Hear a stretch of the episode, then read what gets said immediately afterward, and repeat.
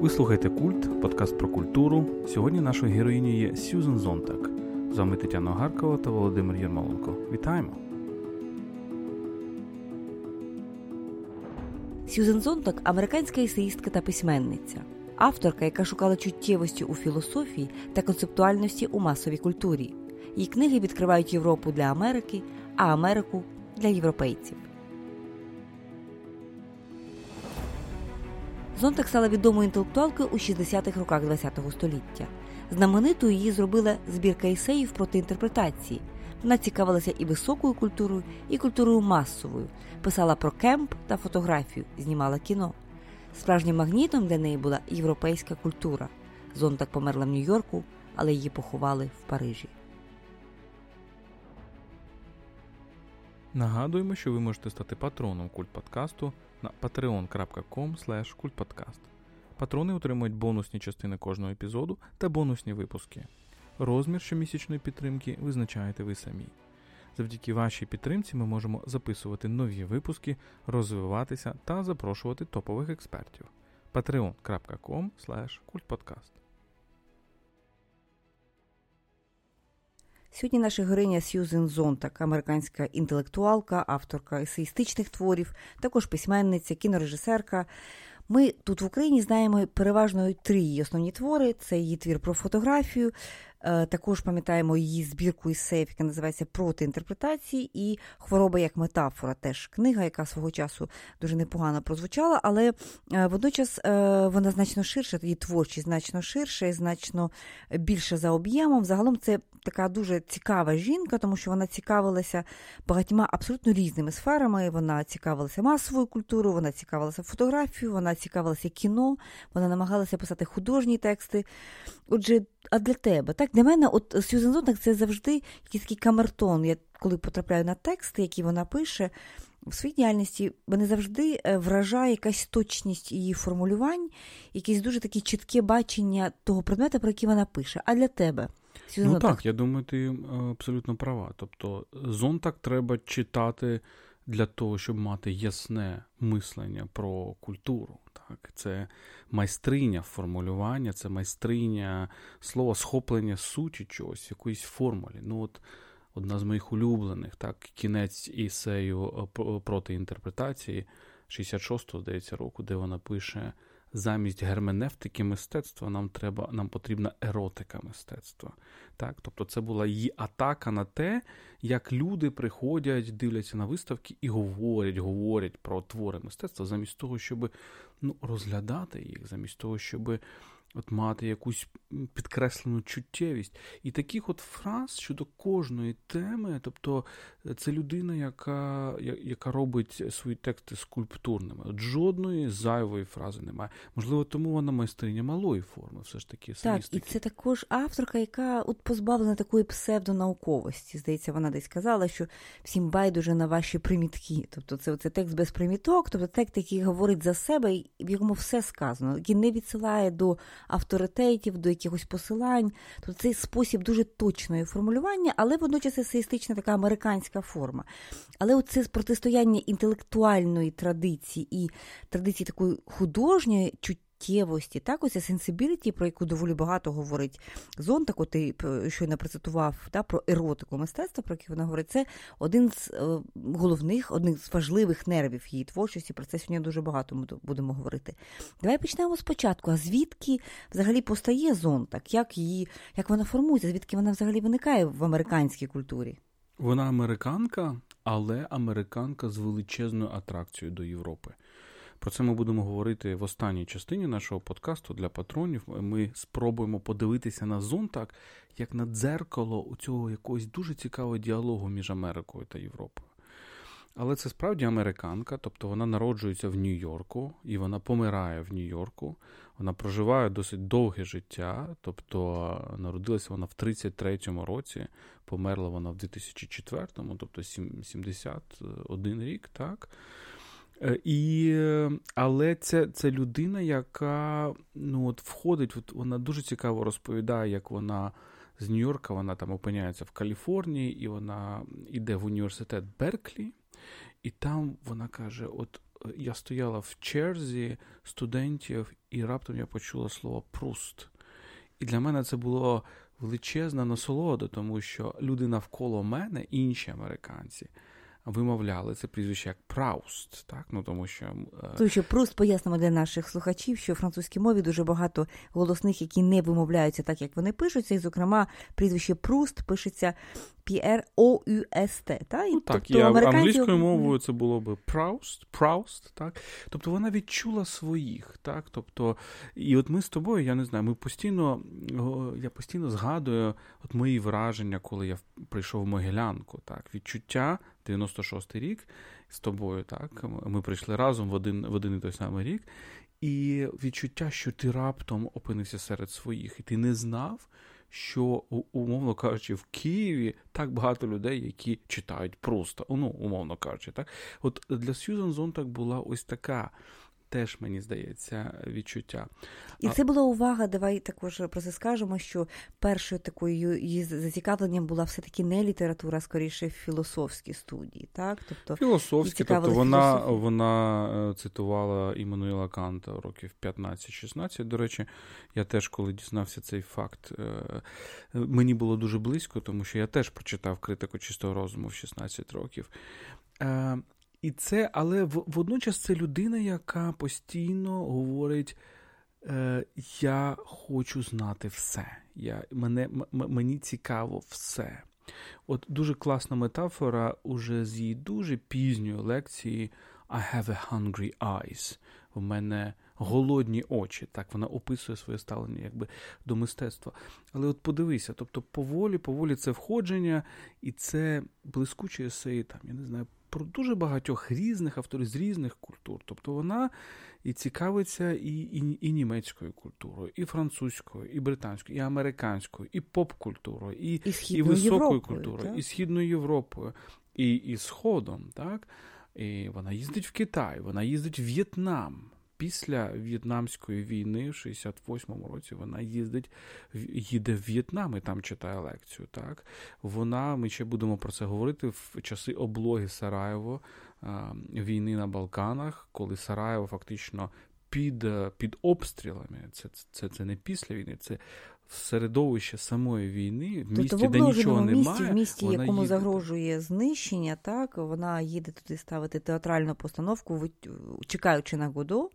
От Бекета, Бекета, Бекета і репетиції проходять в підвалі, тому що відбувається обстріл, там немає е, електрики, тому що зрозуміло, що місто немає електрики, і актори працюють там безкоштовно. Тобто, а і це метафора, да? це метафора очікування якоїсь зовнішньої допомоги, і це також метафора того, що цієї допомоги не буде, тому що ми всі пам'ятаємо сюжет, да, чекаючи нагоду. Так, тобто, це це політи, вона політично дуже ангажована, і ми про це можемо теж поговорити. Тобто, людина, яка цікавиться візуальним мистецтвом, людина, яка написала класичну книжку про фотографію, і, і, зрештою, одні з найбільших її стосунків з Енні Лейбовіц, однією з відомих, най, найвідоміших сучасних фотографінок. Е, так, людина, яка дуже цікавиться філософією, для якої Вальтер Бенямін, без сумніву, це це велике натхнення. Людина, яка яка торкається таких е, тем, як хвороба, пише таку книжку, як Хвороба як метафора, і це реакція на власний рак, на власну боротьбу з раком людина, яка є авторкою художніх текстів, яка хоче бути передусім авторкою художніх текстів, яка пише кілька романів, і перші з яких вони не дуже сприймаються публіку, але чим далі, тим тим більше. Її останній роман «In America» він дістає значить, національну національну нагороду американську. І це також людина, яка дуже цікавиться кіно, про що дуже мало нам відомо, ну принаймні українському читачеві мало про це відомо. Вона знімає фільми, тобто вона наважується на абсолютно нову територію. В неї є декілька фільмів. Вона працює і як режисерка, і як сценаристка. І взагалі цей світ кіно. Це ідея ще від тих років 60-х, коли вона її цікавить так званий кемп, такий різновид, е, скажімо, масової культури, власне, такої культури для широких мас її цікавить, і власне кіно теж. Ну, Але ну. водночас, водночас, от власне, оця цей голод, який ти згадав, я хочу знати все. Дійсно, вона часто повторює цю фразу, і все її життя, власне, дуже сильно ілюструє у цю жагу до життя, які вона розуміє як е, пізнання. І в деяких своїх інтерв'ю, які я слухала, вона постійно іронізує. Вона каже, що люди називають це research, тобто дослідження. But I call it reading. Я називаю це читанням. Тобто читання всього, так, і є її бібліотека, до речі, для дослідників, тих, хто про неї пише зараз відкрита, де є фактично всі ці книжки, і видно, що вона їх дійсно прочитала, тому що на полях є її примітки. Тобто вона дійсно це це перетравлювала все своє життя. Для неї це читання це був такий нормальний спосіб буття. Але от саме її походження, тобто воно це не є традиція сімейна. Тут на цьому давай зробимо такий акцент, що оця жага до читання, жага до, до знання, до того, щоб знати все в усіх ем, е, областях одночасно. В цьому вона йде усупереч своїй родині, тому що її родина, е, вона розказувала в школі, що вона народилася в Китаї, це не було правда, але дійсно її батько тривалий час працював в Китаї, е, і він, е, зрештою, в Китаї і помер. Він був бізнесменом. Е, торговцем хутром, так, якщо я не помиляюся. Так, так. І е, він помер в Китаї, коли їй було 4 роки. Її молодшій сестрі, відповідно, там в неї була дещо молодша сестра ще менше, вона його фактично не пам'ятає. І мати виходить заміж вдруге, власне, за чоловіка, прізвище якого було Зонтак. Так, тому що перше прізвище е, Сьюзен Зонтак було Розенблат, так, і вона е, змінює прізвище на Зонтак. І фактично це є родина, яка не цікава, в них не було книжок, якщо принаймні вірити у ці останні біографії Мозера, яка з'явилася декілька років тому. Це така дуже е, така класична вже стала книжка, на, над якій автор працював понад сім років. Зараз вона дуже багато дискутується, принаймні в Америці. Е, ось і от, власне, це було дитинство, в принципі, без книг. Її мати не мала цього, цієї прихильності, цієї цікавості до книг. Це було дитинство, як каже її біограф, буклес, тобто відсутності книжок. І, власне, те, як вона себе конструює, тобто який шлях вона вибирає, це власне як антитеза по відношенню до тих умов, які неї були. Це тим більш цікаво, тому що йдеться не про традицію, яку вона продовжує, а про про, про шлях, який вона створює, який вона вона її перша проходить. Вона перша йде цим шляхом. Вона для неї це було дуже важливо. Я думаю, що оце, оце відчуття самоподолання. Е, воно дуже важливо було. Оця метафора, можливо, це ще метафора 19 століття, тому вона так любить 19 століття насправді. Вона любить літературу 19 століття, французьку, російську, так, тому що це була література про самоподолання, про перетворення. Так, У нас є епізод про романтизм, де ми говоримо про цей образ Палінгінесі. Так от Зонтак до певної міри робила цю палінгенесію в своєму власному житті. І її син Девід Рів, він її дуже цікаві щоденники. так? Тобто, окрім цих нових біографій, е, є також е, наших глядачів, слухачів можемо відіслати до дуже цікавої документалки, яка вийшла кілька років тому HBO, документальний фільм, але також є її щоденники, які почав публікувати її син Девід Рів, тому що він сказав, що після її смерті раптом він зрозумів, що є купа оцих. Вона все життя вела ці щоденники, і вона не хотіла, звичайно, їх публікувати, не збиралася. Але це дуже цікаво. Ми ще про це поговоримо, тому що ми в щоденниках її бачимо її як персональне життя, і ми оці, цю луну її думок можемо побачити в текстах її. Але тексти її максимально деперсоналізовані. Так? Вона це не людина, яка яка пише для того, щоб виражати саму себе. Так, це вона це не сповідь, це не вона не шукає емпатії, вона шукає власне якоїсь універсальної думки, яка була би важлива для всіх. І вона її дійсно укорінює у власному досвіді, але вона не говорить лише за себе. Це є спосіб універсалізувати, так би мовити, так, власний і, досвід і, і зробити його важливішим. І пробувати, е, і пробувати дивитися на речі об'єктивно, дуже нетипова для сучасної нашої культури, так для сучасності річ. Е, Сюзан Зонтак це людина, яка йде проти течії. так, І в епоху, коли народжується вся ця культура самовираження, так, якраз в 60-х роках, Сюзан Зонтак це людина, яка дуже йде проти цієї культури самовираження. так, Тобто проти культури цього суб'єктивізму, цих opinions, оцих думок, оцих я так бачу і так далі. Ні, це людина... Проти імпресіонізму. І це також людина, яка є антитезою до будь-якої інфантильності, будь-якої дитинності. От якщо подивитися на її. Е, шлях суто біографічний ми побачимо, і про це багато дослідників пишуть, що вон, це людина, яка прагне якомога швидше подорослішати. Вона йде в університет, їй 15 років, їй ще немає 16 навіть. Вона виходить заміж, їй 17 років. Вона виходить заміж за, якщо я не помиляюся, викладача, так який Філіп Рів. Філіп, так, Філіп це Рів, був це викладач, Чекаського університету. Вона дуже е, там рік чи трохи більше після того народжує свою першу єдину дитину.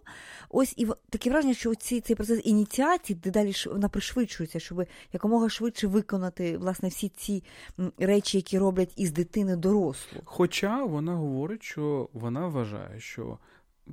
Першу книжку вона опублікувала, здається, вже після 30, тобто вона вважає, що в творчості, якщо в житті вона справді була якнайшвидше е, вийти так, за межі цього дитинства, то в творчості це, мені здається, оцей період від 17, так, і дуже інтелектуальної вже зрілості до десь 30, це оцей дуже цікавий період становлення. Надзвичайно цікавий.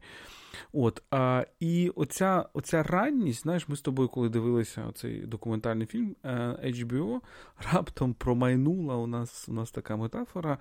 Можливо, вона абсолютно дика для наших слухачів, а її, але є якась паралель з нашою Марією Маркович, про яку у нас є з тобою Марко епізод. Вовчок. Марко Вовчок, тому що Марко Вовчок теж виходить заміж за 16 років, теж і, ну тобто, не вважає цей шлюб як реалізацію самої себе і так далі. Тобто, це скоріше шлюб як стрибок до свободи, теж народжує одного сина теж е, тікає з Російської імперії в Європу, як і Зонтак. А Зонтак їде в Париж. Ні, спочатку їде в Великобританію, так, а потім в Париж. А, Тобто через Великобританію, через Оксфорд в Париж, так у Марка Овчка була через, здається, Дрезден і Мюнхен в Париж. Так, Тобто Франція для неї була якоюсь так е, великою реалізацією. Зонтак еротично, так, любовно, дуже так має цікавий досвід. І ну, так варто сказати, що це бі, бісексуальний досвід. так, Тобто вона мала історії із жінками, і з чоловіками. Ну, Марковчук, ми не знаємо щодо жінок, але принаймні з чоловіками теж багато різних історій. так. І оцей пафос свободи, пафос якогось інтелектуального такого. Ну і до певної міри обидві, можна сказати, вони знекорінені. так? Тобто вони подорожують, мігрують між культурами. Але І це... обидві родинні історії теж е, пам'ятаємо, Марко Вовчок, Марія Вілінська, її виховують не її батьки, а вона живе у тітки. Тобто це те це, саме, це, те саме зон, так, те саме, так, тому що от е, батько її Розенблат помирає в Китаї, і вона говорить, що вона навіть не знає його почерку. Вона навіть не знає його підпису. Єдине, що у неї е, кілька речей залишаються від нього, зокрема, перстень, який вона передає своєму синові, і Девід Ріфф е, цей перстень Розенблата носить. Але е, і мать, мати, яка, я так розумію, та мала проблеми з алкоголем. З алкоголем. Ну, принаймні так стверджує оця біографія остання, яку я цитувала. Мозер, що... Але вона її віддає, і фактично Сьюзен і її сестра виховуються якимись тітками і так далі. Ну, так... І ще одна, щоб завершити власне цю паралель е, Марко Вовчок і Сьюзен Зонтак, е, принаймні, як стверджує оця остання біографія, е, нещодавні, абсолютно нещодавні дослідження були, була опублікована стаття стаття, яка доводить, що Сьюзен Зонтак у своєму першому шлюбі, єдиному в принципі шлюбі, який тривав 9 років з цим ріфом, саме вона пише книгу, яку він підписує своїм його іменем. І ми пам'ятаємо тут, власне, всі ці історії про народні оповідання, коли було дуже багато теорій про те, що якраз навпаки дзеркально, що, начебто, це Маркович, який писав за неї, тому що вона була е, кацапка, тобто вона не знала українську мову, відповідно, вона не могла так добре писати українською ці теорії. Ну, Це наша така паралель, звичайно, вона саме, саме іронічна. Ми розуміємо, що це. Тобто, ми не збираємося писати якихось дисертацій з порівняння Зонтак і Марковичок про інші інше хочемо сказати, що оця Європа, цей Париж, так він магнетизує як як людей в 19 столітті з нашої географії, так і людей в 20 столітті вже нібито з американської географії, американці, які вважають себе уже імперією, центром світу і так далі. Отже, Париж для неї дуже важливу роль відіграв, і, і це якраз вона попадає туди в 50-х, 60-ті роки. Е, і, до речі, дуже теж радикально розриває зв'язки з з родиною, тому що е, вона от Оксфорд, потім потім Париж. Вона розуміє, що, по-перше, вона її тягне більше до жінок. У неї починаються історії з жінками. Вона і вона каже Ріфу, що до побачення. Так, тобто вона розлучається з ним, залишає дитину свого сина його батькам да. і вчить спочатку філософію. Так ще скажемо, що в неї було навчання. Вона вчить філософію в Кембриджі, і потім вона потрапляє в місто свободи в Париж. Так тобто і два Кембридж, роки... Кембридж американський, Гарвард, потім Оксфорд британський, потім Париж. І оце дуже цікаво, тому що справді зонтак, ну про зонтак багато французи теж. Е, міркують. Так, Вона е, говорить французькою мовою, навчилася ну, з великим, величезним, все ж таки американським акцентом, але говорить дуже добре. І ми бачимо все ж таки впливи цієї французької культури. Наприклад, її перший роман Бенефактор. Мені здається, що там дуже багато паралелей з новим романом. Ти це краще знаєш, можливо, ти розкажеш так. Тобто, це безсюжетна проза, е, проза, де, наприклад, здається, епіграф до цього роману «Je rêve donc je suis», тобто я Марю, отже, я існую. Тобто, так, тобто такі... Це щось так, таке трохи схоже на Роб Гріє, власне, на ці романи, де е, немає історії, немає по суті персонажа, але є лише образи. От, наприклад, якщо такий трохи відступ про новий роман, він дуже різний насправді у Франції, тому що з одного боку є Роб Гріє, а є, скажімо, Наталі Сарот, про неї обов'язково що в окремому якомусь подкасті поговоримо. Є Мішель Бютор, вони всі різні, так під однією парасолькою визначення новий роман, дещо штучно ми їх збираємо як таке одне покоління. Але от мені здається, що вона в своєму першому романі Бенефектор найбільше близька до Роб Гріє. Це і ідея е, світу без без глибини, світу без сенсу, світу образів, де фактично наратор або повідач він є е, таким великим оком. Це дуже кінематографічні романи, до речі, тексти, які дуже легко кладуться на на, на кіно. Е, Значить, е, все те, що відбувається в романі, можна редукувати, звести до того, що ми бачимо. Ми щось бачимо, але ми не розуміємо розуміємо сенсу подеколи подій. І ну, там і, говорить про це, і, що... можливо, і можливо з цим от пов'язано, так? Оця, оця її все ж таки акцент на тому. На образі. Звісно. На образі, на те, як ми маємо сприймати світ і так далі. Але от я не випадково говорю, що от її тексти варто читати паралельно з цими її щоденниками. Можливо, це такий воєризм, заглядання в її життя, якого вона би не хотіла.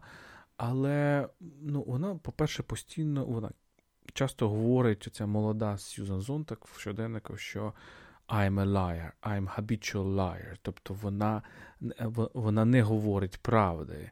І а з іншого боку, мені здається, що в текстах вона найбільше прагне оці, намацати цю правду. так?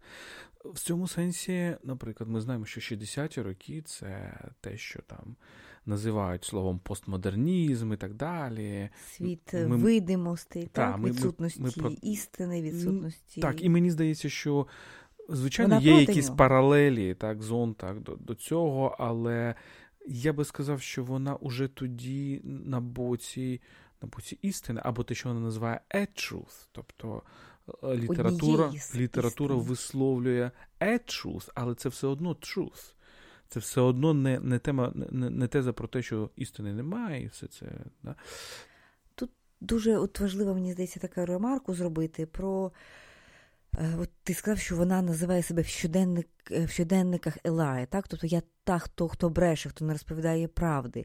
От одна з таких, е, як мені видається, дуже влучних інтерпретацій. Звісно, ми тут в царині інтерпретації ми точно не знаємо. Ми читаємо її щоденники, ми читаємо її тексти, ми читаємо біографії, намагаємося скласти цей пазл докупи.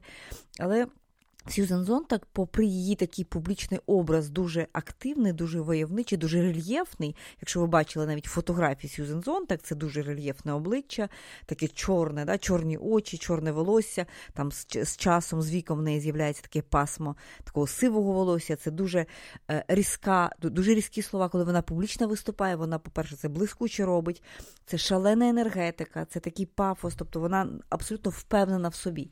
Але за Ну і цим... краса, краса. А без сумніву, неймовірна краса е, Але її це обличчя. маска, да? Але в принципі, от те, що дозволяють зрозуміти її щоденники, от це дуже така е, потужна, харизматична, але маска.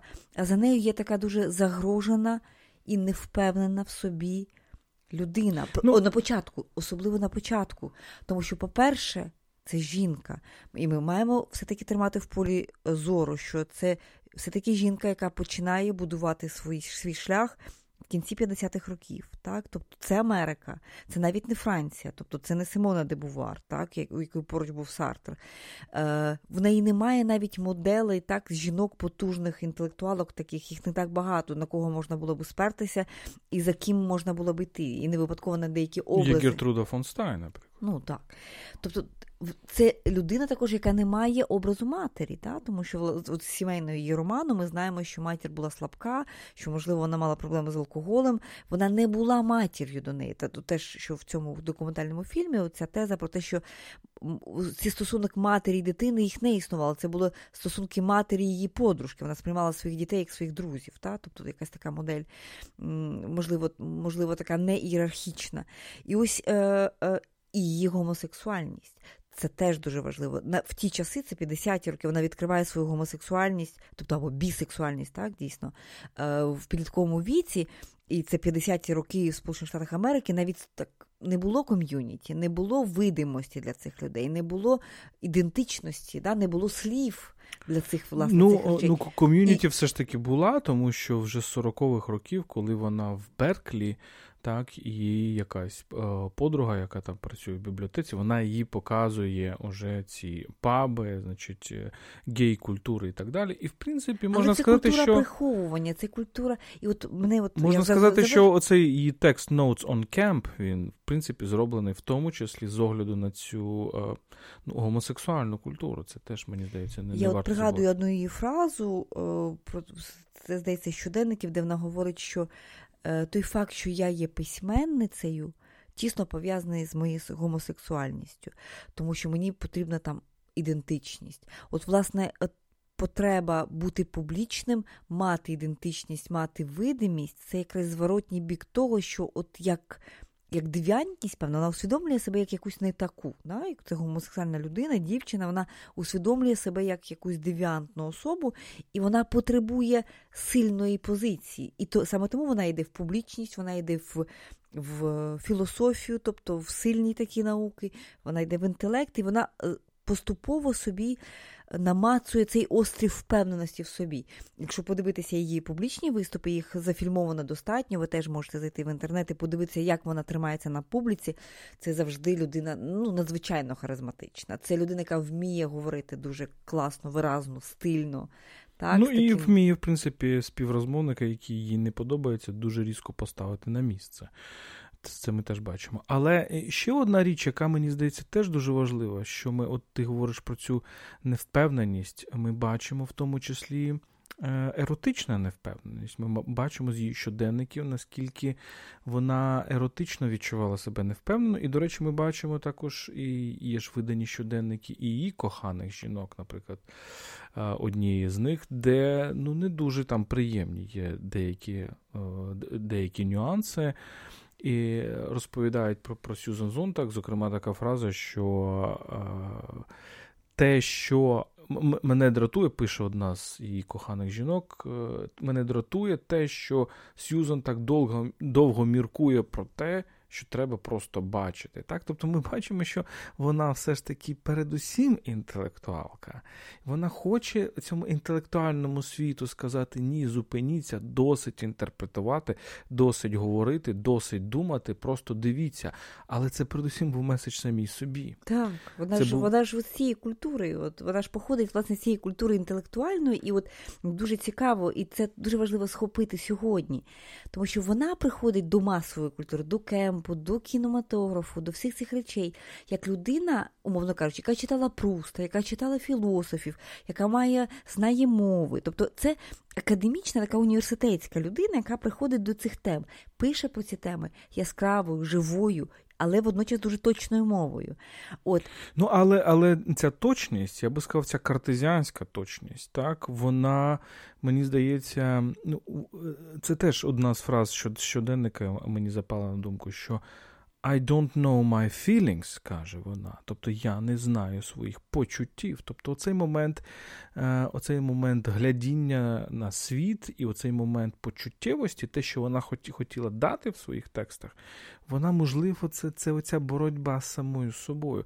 І це, мені здається, найцікавіше в кожному авторі, так? коли ми розуміємо, що її або його якісь геніальні ідеї приходять передусім як через якусь боротьбу з самим собою. Угу.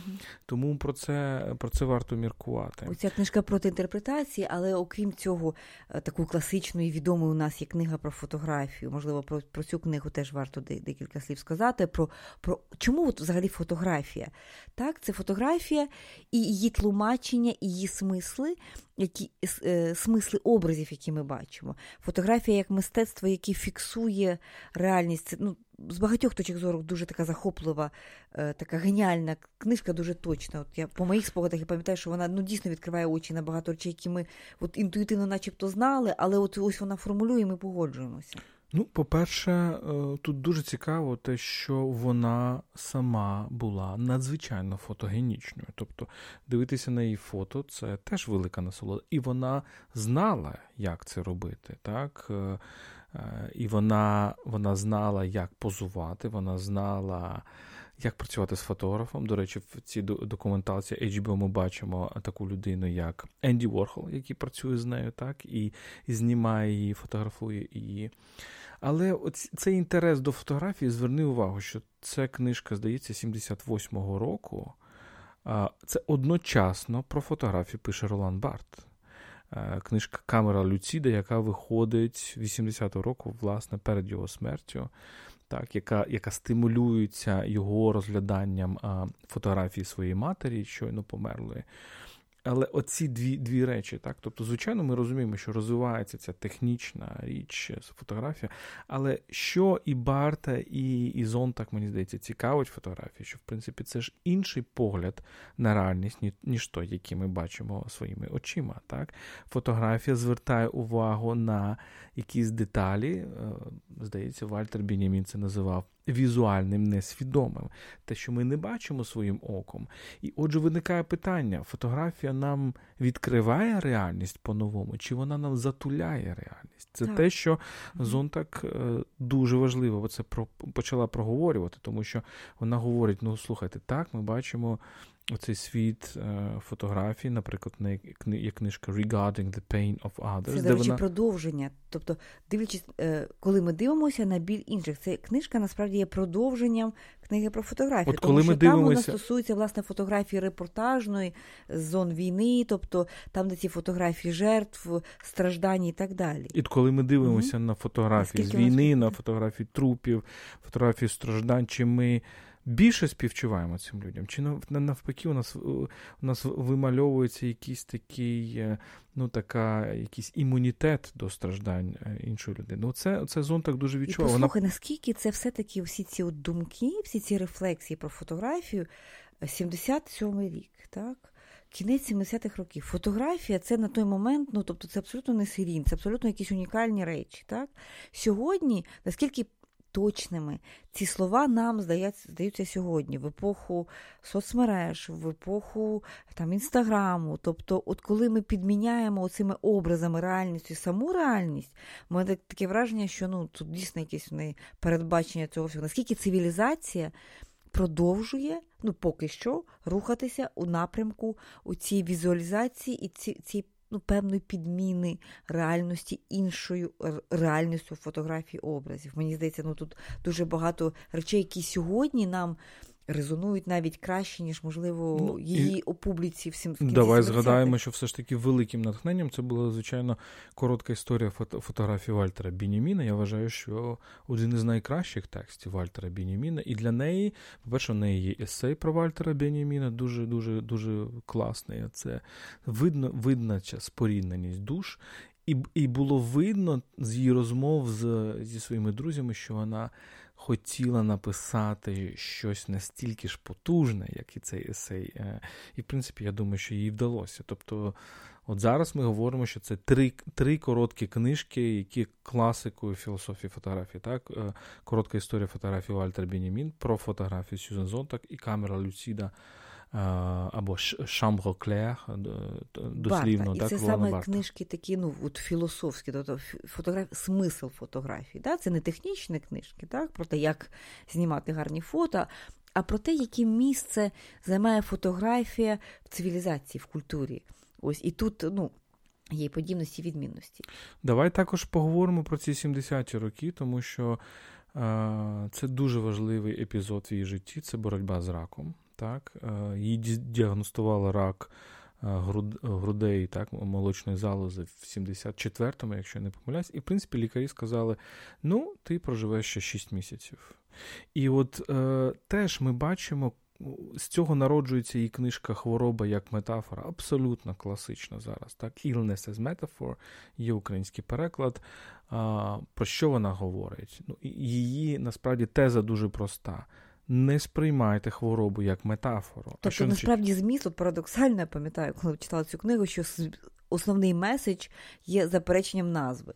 Назва книжки Хвороба як метафора, і все, що вона насправді хоче сказати в цій книзі, що припиніть сприймати хворобу як метафору. Припиніть сприймати онкологію, рак як метафору, там, чи це покарання, чи це провини, чи будь-чого як метафора. Так, тобто хвороба це просто хвороба, просто це не покарання, це не не дар і так далі. і так далі. І Це не випробування, це, це не, випробування. не страждання, які І, і тут, звичайно, вона е, вона бореться проти 19 століття. Якщо ми говоримо про те, що цей образ великої трансформації себе, перетворення себе, переформування себе, так, або от перший, наприклад. Е, Девід Ріф, е, її син, називаєш ці щоденники. Здається, перший щоденник, от просто з її юності називається Reborn так, тобто mm перероджена.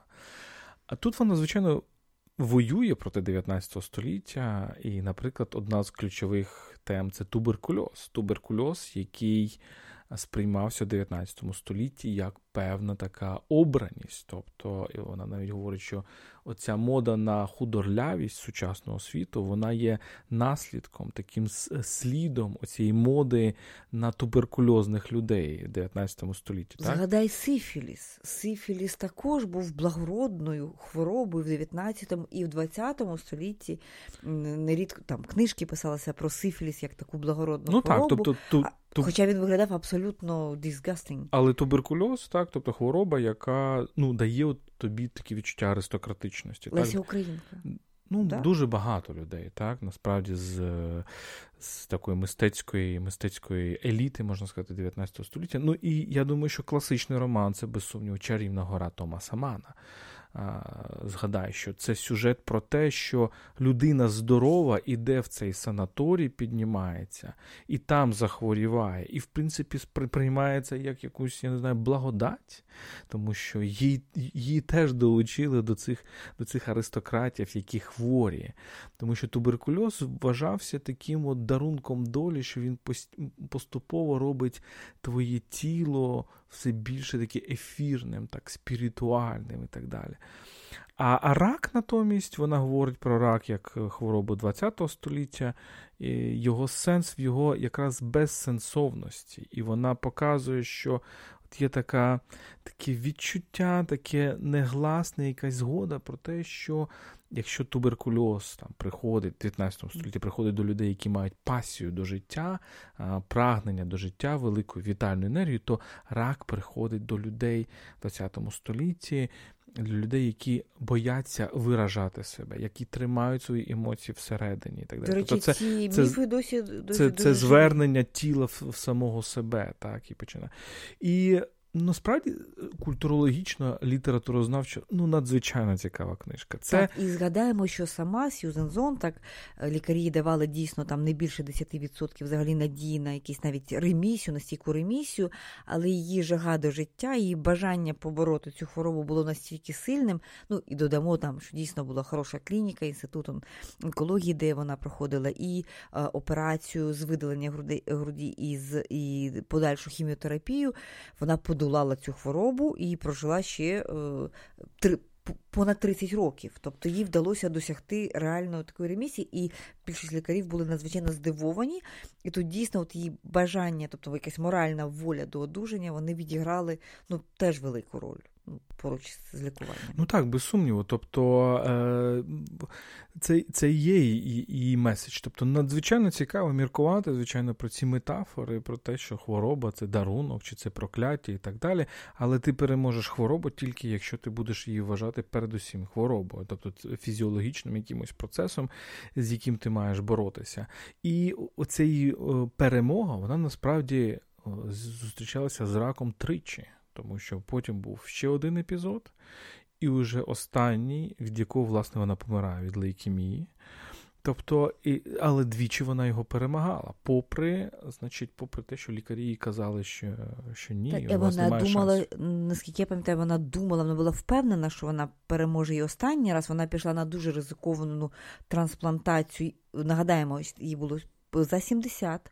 Вона пішла на дуже ризиковану трансплантацію, яка ну, в ефективності якої не були впевнені лікарі, але вона була до останнього переконана, що вона таки подолає цього разу. І саме тому вона, так мовити, не була готова. Коли теж в цій документалці HBO ми, ми бачили, що коли її лікарі, лікарі анонсували, що, на жаль, нічого не вдалося, вона вона кричала від від розпачу, вона не погоджувалася з тим, що їй не вдалося подолати цю хворобу. Ну і в принципі, це людина, так, Сюзан Зондак, це людина, яка дуже вкорінена в цей земно, земний світ. Так? Вона іронізує з тих письменників, які мріють про яку, якісь своє безсмертя. Наприклад, вона так іронічно е, відгукується е, про Умберто Еко, який мріяв написати якийсь бестселер. Власне, він написав ім'я Троянди, щоб стати безсмертним. Вона каже: ні, безсмертя немає, є от, є оце життя. Тому вона трималася за це життя дуже дуже сильно. І і в кожний момент оцей, оце відчуття, що ця сила волі, яка reborn, так? тобто вона народжується заново. Це абсолютно ну, метафора, в даному сенсі це метафора, яка, яка абсолютно відображає реальність. І згадаємо ще для наших слухачів, що окрім е, хвороби як метафори, книжки, яка є перекладена українською мовою, яку можете почитати, є також її книга кінця 80-х років про снід, снід та його метафори. Але вона ж народжується ця книжка з того, що її починають контактувати з нею пацієнти уже люди, які е, хворі на не тільки на рак, а не а й на снід, і розповідати про свою історію. Тобто ця книжка вона справді дуже багато чого перевернула, тому що не забуваємо, що в її часи слово рак взагалі не вимовляли. Тобто боялися навіть вимовляти і в Америці, і у Франції. І е, е хтось з її лікарів сказав, що тільки 10% його пацієнтів, які, е, яким поставили діагноз рак, знають про свій діагноз. Тобто, це була в принципі ситуація, коли табуйована, ну, табуйована тема. Так? Тобто, страх. так, тобто страх табуйовано. Неможливо це вимовляти, це вимовляєш тільки пошепки і так далі. Тобто вона, в принципі, людина, яка яка почала цю культуру. Ми розуміємо, що сьогодні, власне, ці теми прийняття і боротьби, ну і, по-перше, статистика набагато краща сьогодні в онкологічних захворюваннях, але дійсно страх нікуди не дівся.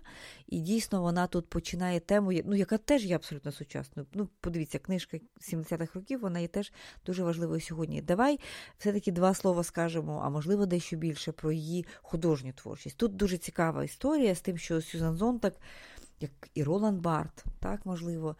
е, людина інтелектуальної культури, людина відома своїми публічними виступами, своїми есеями, своїми формулюваннями. Вона понад усе мріє бути письменницею. Вона мріє бути е, креатором, творцем оцих уявних світів. І якщо її перші романи, цей бенефактор Е, кінця 50-х він ну, не, не користувався великим попитом. Пам'ятаємо, скажімо, реакцію її тодішньої коханки, яка сказала, що він був там awful, да, чи як вона сказала, бездарним був цей, цей текст. От її останні тексти вони отримують визнання доволі потужне. Давай про це трошки ти розкажеш. Ну, трішки про її роман In America, за який вона, власне, отримала національну книжкову премію, якщо не помиляюся, американську так. І це ми бачимо теж оцю еволюцію від цього нового роману 60-х, 50-х років, оці експерименти з формою, оця недовіра до сюжету, це презирство до нарації, до сторії, так, до до історії. І вона приходить все ж таки до історії. Про, про що цей роман в Америці? Це роман з конкретною дуже таку зворушливою історією про польську акторку. А до речі, в е, Зонтак Розенблати мали це євреї з польсько-литовськими коріннями. Так, Тому для неї от Східна Європа і Польща, можливо, тому цікава. І е, акторка, яка, яку вона в романі подає як найвідомішу акторку, театральну акторку Польщі, це 1870-ті роки. І це історія про те, попри свою популярність, вона вирішує виїхати в Америку, в Каліфорнію, щоб жити в комуні і почати абсолютно от нове життя. І це теж дуже цікаво, тому що це кінець 19 століття. Ми знаємо по нашій літературі, наприклад, класична історія це камінний хрест Василя Стефаника. Так, по нашій літературі якось цієї еміграція. І так, якось ці, умовно кажучи, східні. Так, східні регіони Австро-Угорської імперії, як багато багато людей виїжджають якраз на, е, в Північну Америку. Так? Тобто Стефаник описує селян, а Азон так торкається сюжету, значить, е, ну, е, інтелігенції, так, або культурної інтелігенції. І от ця акторка, яка у неї не виходить е, значить, робота робота фермеркою, так, і вона вирішує повернутися до до, те, до театральної сцени. Вона йде в е, Сан-Франциско, просить про аудієнцію у директора головного каліфорнійського театру, і той досить таки презирливо від початку каже: Ну, хто це така польська акторка і так далі. Вона не знає англійської мови, вона погано з акцентом говорить. Нам в Америці потрібні інші. І от все ж таки ця аудієнція відбувається, і в кінці він каже: ви найкраща акторка, яку я коли-небудь бачив. Тобто, І це історія про те, як ця е, жінка стає найвідомішою акторкою взагалі Сполучених Штатів. І це базовано на на реальній історії. Це це історія про що? Так? По-перше, ми бачимо тут повернення сторітелінгу, так? Тобто це вже не новий роман, так, який є цікавий в 60-х роках. Це є ну, чітка історія. Мені здається, що це якась американська дуже історія. Ну, це з одного боку американська, вона і називається In America, але зверни увагу, що це історія знову ж таки про Європу, про те, як Європа входить в все ж таки в Америку і змінює її зсередини. Тому, що Америка тут, оцей, оцей, е, оцей директор театру, він одразу каже, що слухайте ну, ви виглядаєте як леді, а у нас, в принципі, леді не дуже люблять. У нас люблять більш простих людей. так? І як оця, можна сказати, висока. Культура, тобто мені здається, що отут вона показує знову ж таки її тема висока і низька культура, так, висока, елітарна і популярна культура. Якщо тоді, в своїй молодості, вона намагалася так все ж таки від високої культури провести паралель до умовно масової, говорити про кемп, про там, я знаю, фотографію, то тут вона скоріше говорить про те, як ця висока культура, ця культура еліти, Європейської європейської еліти, все ж таки вона має входити в цю масову американську культуру, перетворювати її зсередини. І, І це мені здається дуже важливо. Отже, на цьому ми і завершимо. Бачите, побачили Зонтак як есеїстку, побачили Зонтак як письменницю, трошки проговорили про її е, про її становлення, так, про її з одного боку величезну харизму, з іншого боку, величезну якусь таку екзистенційну невпевненість. Залишайтеся з нами, далі буде ще дуже багато цікавих тем. Ви слухали Культ, подкаст про культуру. Не тікайте, не підписавшись на наш подкаст на Фейсбуку, SoundCloud чи Google Podcast. Ви також можете стати нашим патроном на patreon.com kultpodcast. Розмір щомісячного внеску визначайте ви самі. Наші патрони отримують бонусний контент, годинну розмову замість 45 хвилин і бонусні випуски. patreon.com kultpodcast. Тож, до зустрічі на культових темах.